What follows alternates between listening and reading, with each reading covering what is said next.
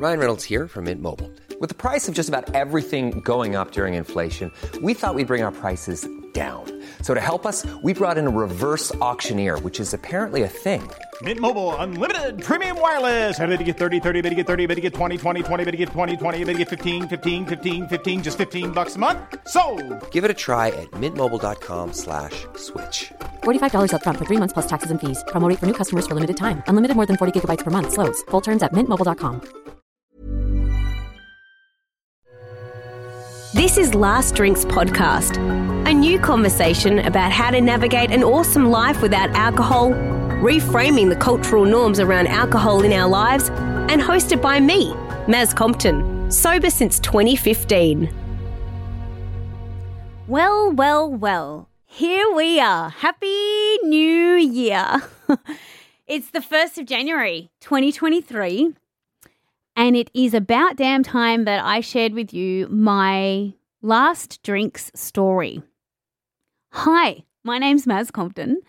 I've been hosting this podcast for a little while now, and I've absolutely loved every minute of it. I learned so much from my guests um, about myself, about sobriety, about the you know the compound benefits of going sober, and I've had just no time to tell my story because it's been so busy. But I thought today would be the perfect day because today is the eighth anniversary of my last drink. I've been sober for eight years and it was such a bloody good decision that I made, but I didn't come to it easily. So, my last drink was on New Year's Eve 2014. To give you a bit of context before I tell you the juicy story, I in 2014 was hosting a national drive show on radio with my radio counterpart Dan at the time. We were the Dan and Maz show and we had absolutely tipped to be the next kind of hot thing in radio. And the National Drive Show was no small thing. That was a job that Hamish and Andy used to do, who are radio gods and absolute heroes in my mind as, you know, radio hosts and duos go, they're the best of the best. So to be doing the job that they used to do was a really huge deal. I'd also been working for about six years on this sort of really steep incline trajectory of radio. Um, prior to that, I'd been at MTV as a VJ and I had called time on my VJing career as I was about to turn 30 because I was like, I don't want to be the chick that's 30 that's on MTV. I don't want to white knuckle it.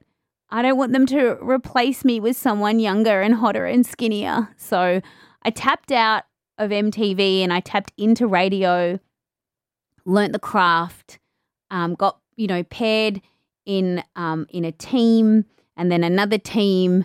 And then eventually um, the Dan and Maz show was established, and and very quickly we found ourselves on National Drive, and it was a huge job.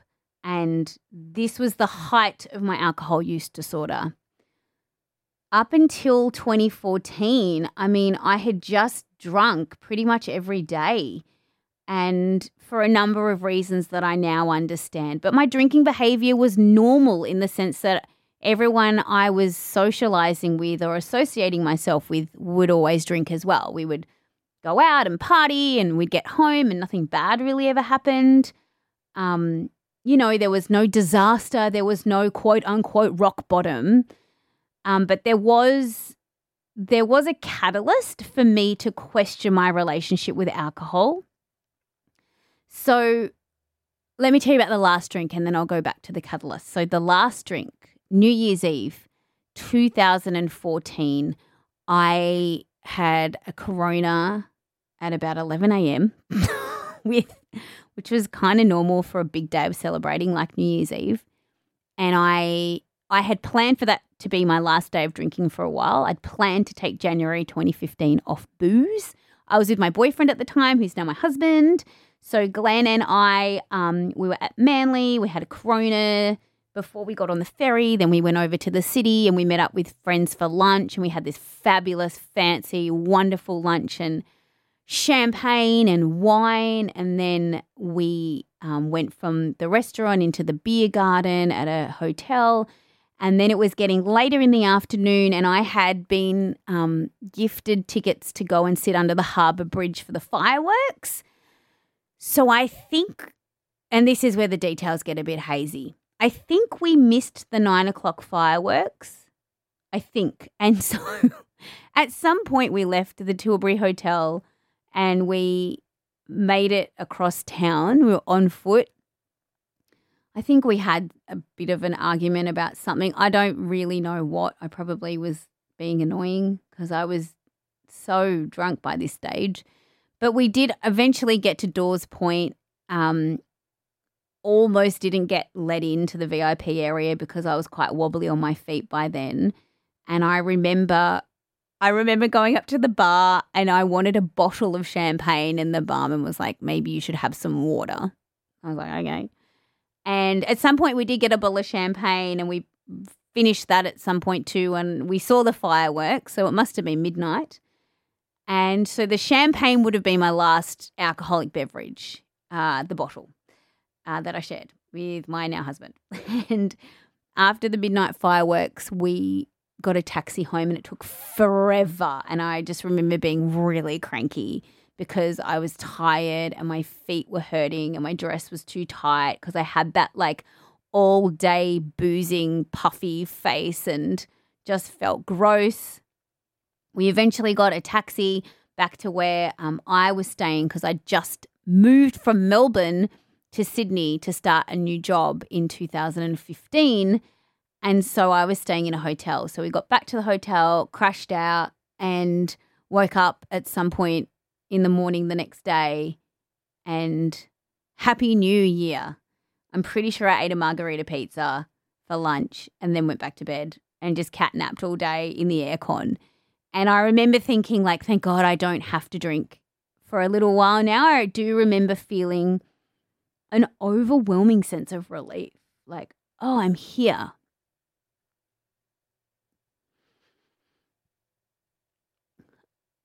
I don't have to do this anymore.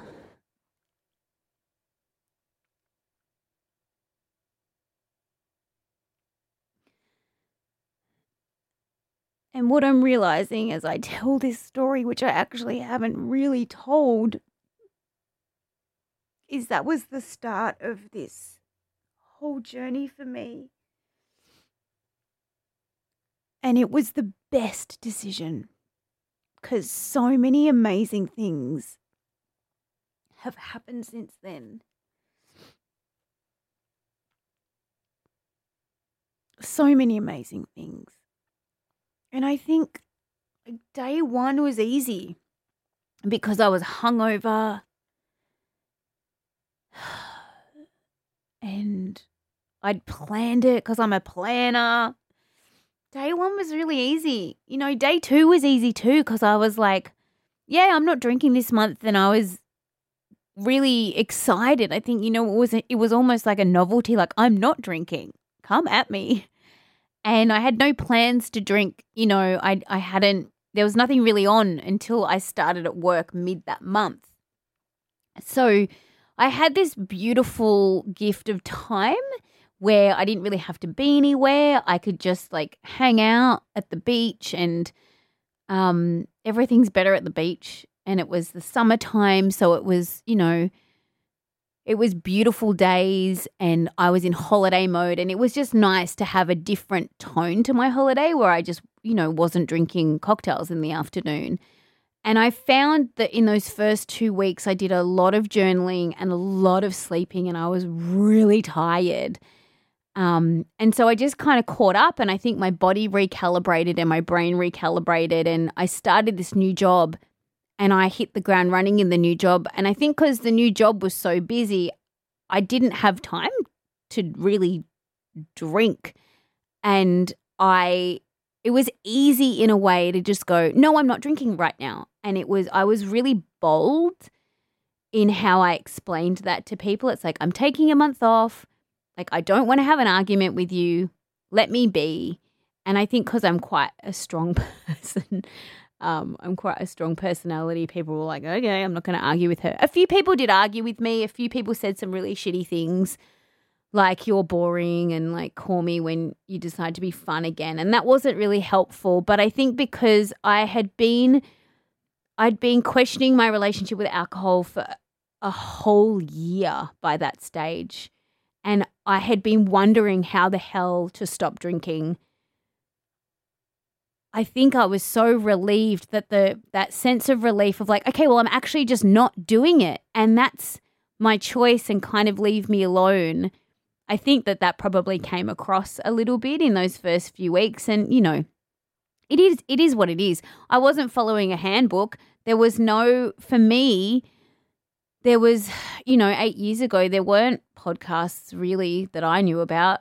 Um, there wasn't there wasn't certainly in my circles a, a, sober community that was vocal and empowering to to be around or to tap into it was um it was just like suck it and see you know like decide to be sober and see how you go and i kind of had to make it all up and i think that's why i'm so so incredibly passionate about helping other people get to their last drink because i know how life changing mine was so that was my last drink. Um, and leading up to that, I just want to explain the catalyst. I'll probably cry again. Um, but it is absolutely worth mentioning that. So when people, you know, they say like, "Oh, you quit drinking. Like, what happened? Like, did you hit? Like, what was your rock bottom moment?" And not everyone has one. And I know I've talked to a lot of people on this podcast who did have a rock bottom, like an actual rock bottom. And I didn't really hit a rock bottom with my drinking. I just knew for a few months in 2014 that I didn't want to do it anymore. Like I would I would get to the weekend and be like, "Oh my god, it's Carly's birthday. I don't even want to go because I don't want to drink." And then I would be like, "Oh, I'm a bad friend." Because the the idea of going to my friend's birthday and not drinking was impossible. So it was like, I don't want to go and drink, but I can't not go. And I really felt trapped in that cycle and in that um, headspace for a really, really long time. For months and months and months, I was sort of like torturing myself. Um, and then, you know, sometimes I would go and drink a couple of drinks and then leave early. And then there all the questions like, oh, you, you know, ghosted early. What's wrong with you? And I was exhausted. My job was so huge and so big, and I did not feel worthy of it.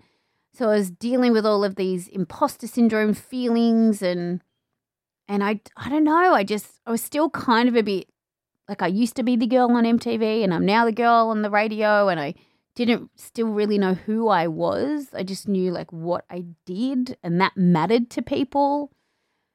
So, yeah, 2014 was a really just up and down roller coaster year and I was just hanging on for dear life going well, I've signed up for this, and, and in a way, if this is going to be the next 10 years of my life, this is going to be really hard. And as much as I, there were some amazing moments like Coolio just breaking into song in the middle of an interview and singing for 20 minutes, and, um, you know, interviewing some really big deal stars and traveling to Dubai. And I mean, it was an amazing year for my career. We did some really amazing, wonderful stuff, and I'm so grateful. But I drank at it all and I didn't drink I didn't drink and black out all the time.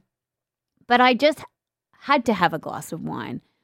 Um, and then in, towards the end of the year, it was like uh, you know I would drink a bottle of red wine and and kind of feel okay-ish. You know, I'd go to sleep afterwards. I, I stopped going out actually. I I kind of became a bit of a recluse towards the end of that year.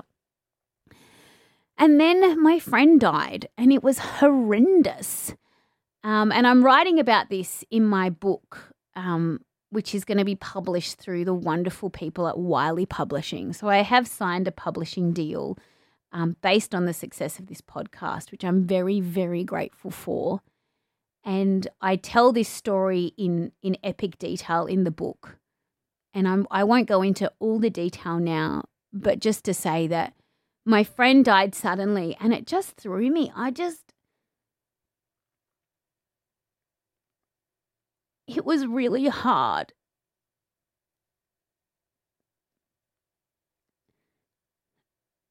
it was really hard. And this friend, you know, his loss just knocked me for six. And I realized that I didn't have any other coping mechanisms. Like I didn't have anything else to lean on except for booze to get me through the grief and the pain of losing someone who I love.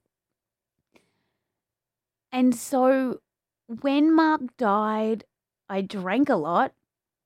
And then I really thought to myself, I can't keep doing this. And he died in early September 2014.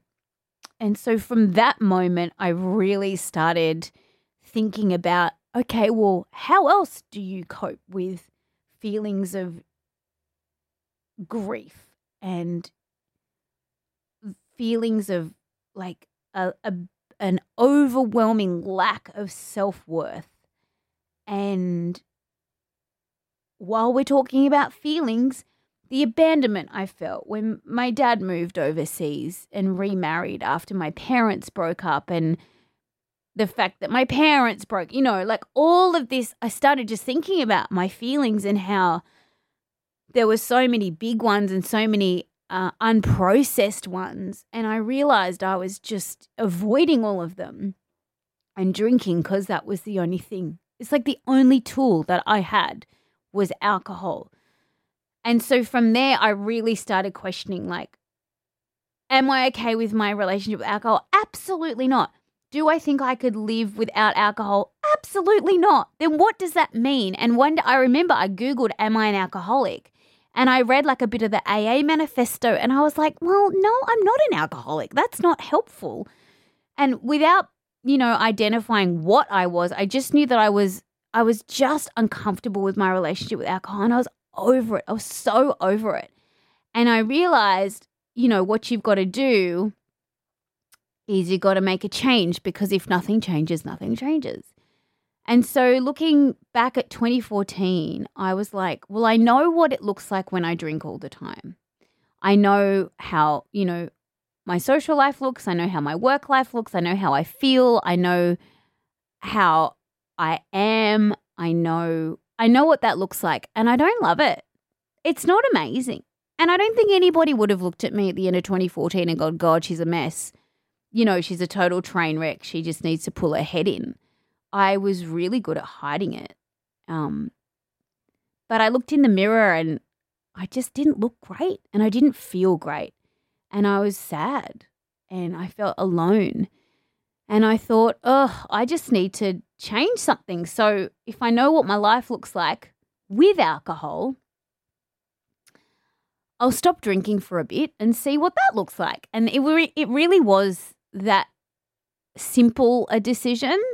You know, it, stepping it out in real time was trickier, but I did a few things. I told my mum and my at the time boyfriend that I thought I had a drinking problem and that I was going to do something about it and that I would really love their support. And they were both very shocked, but totally supportive. And at the time, my boyfriend was living in a different state. So I was in a long distance relationship. So it was pretty easy to like drink during the week when he wasn't there without him knowing. So he, he kind of didn't know. My mum definitely didn't know how much I was drinking, but I was honest about it with them. And I then set the date and I said, okay, I think I'm going to do the first month of 2015 alcohol free.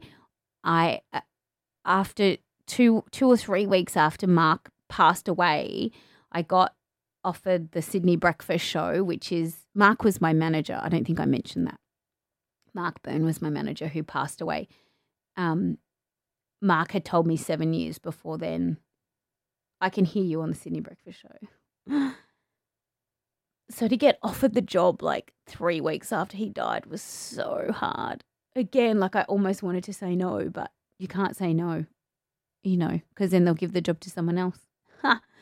so I said yes, um, which is why I moved to Sydney. And so I thought, you know, in my head, I'm like, well, I'll move to Sydney. I'll stop drinking for a month, start this new job, and see where things are at. And that's a good way to start a new job, you know, totally sober and new city, new way of doing things. So I had this beautiful luxury where when I moved into my new apartment, I it was like a full fresh start. So like I didn't have any alcohol in that apartment. So like that first week of January, I stopped drinking and I moved into my new place and I never had a drink in that apartment. I never had a drink since. But at the time it was really it was a nice fresh start and I knew I know for people you know they don't always get these sort of do I had this do over. I like start a new job and in that new job I never had a drink. And in that new apartment I never had a drink and I really had this clean slate and I know that that was such a such a luxury and I know that that's not, you know, the case for everybody, but for me I was so glad that that was the case. Um so yeah, it was a really big it was a really big thing. You know, I went from drinking every day to to not drinking at all. And I was really scared. I was like, what if I'm not good at my job sober? What if I don't have any cool stories to tell? Or what if I don't have anything quote unquote fun to talk about? And that's all just BS in your head. The life I've created in sobriety is just, I mean, I just wouldn't, I just wouldn't trade it for anything. It's just such a good life. And it only exists because I had that last drink. And the last drink I didn't know would be my last drink. The last drink was my last drink for a bit. But what happened in that first month of not drinking is like, I, I remember waking up one day and I, I've shared this story with Yumi Stynes on the podcast. And it's like this light went on and I felt clear in my head for the first time, honestly, in my adult life. Like maybe for the first time in like 15 years. I felt the most clear headed I had ever felt. And something switched, and that was the paradigm shift where I was like, I like this. I like who I am. I'm looking better. I'm feeling better. I'm still sad about Mark. I still really miss him, but I feel like I can handle the grief a little bit better. I feel like I'm managing my workload a little bit better. I feel like I'm, I don't know, a little bit more switched on in my radio partnership. I feel like I've got a level head. And it was all of these little things that added up to me going, I'm just going to see how far this goes and how good I feel. And I kept going. And so I got to my birthday in March and we played bowls at Clovelly Bowling Club and I didn't drink alcohol. I'm pretty sure I went and bought beer for my mates, but I didn't drink. And I got through that kind of birthday and I was like, this is cool. I've done three months. I'm going to get to dry July. So I got to July and then it's like, well, it's dry July. And then I got to August and I'm like, let's go for a year. And then I, I feel like I sailed through that first year of sobriety. Once I got my head around what I was doing and I'd stopped apologizing for not drinking and I had found fitness, I think that then they were all the things that I needed to keep going.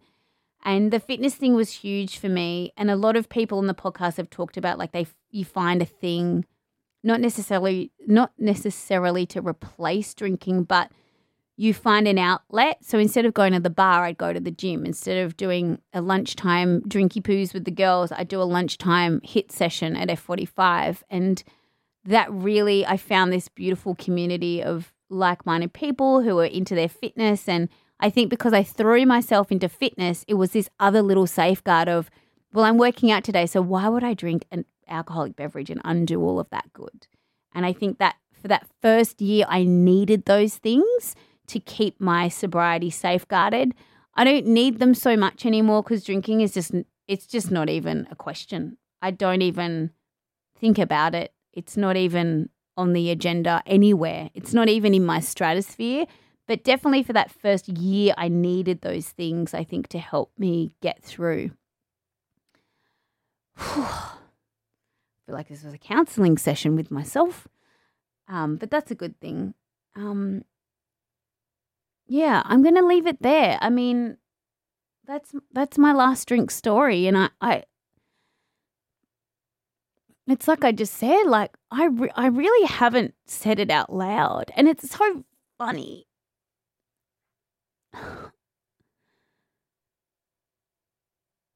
I talk to people about their last drinks all the time. And I didn't realize how important mine was um, because I really feel like my last drink saved my life. I think if I, if I had kept going the way I was going, eventually it would have there would have been a rock bottom, and the rock bottom may have fallen out of the rock bottom, and who knows where it ended up would have ended up. And I'm just really glad that I made that brave choice and that bold choice to stop drinking when I did. And like I said, the life I've created it's magic. It's and there's tough times. There's there's still stuff that happens that's not awesome um because that's life, but I think I have so many other ways of processing and dealing with the big stuff in life and dealing with it well and doing it really well and being present. And, you know, we're only here for a moment. And then we're gone. And I want to make sure that while I am here, I can help someone make a great choice for their life because I truly believe that sobriety is the best choice anyone can make.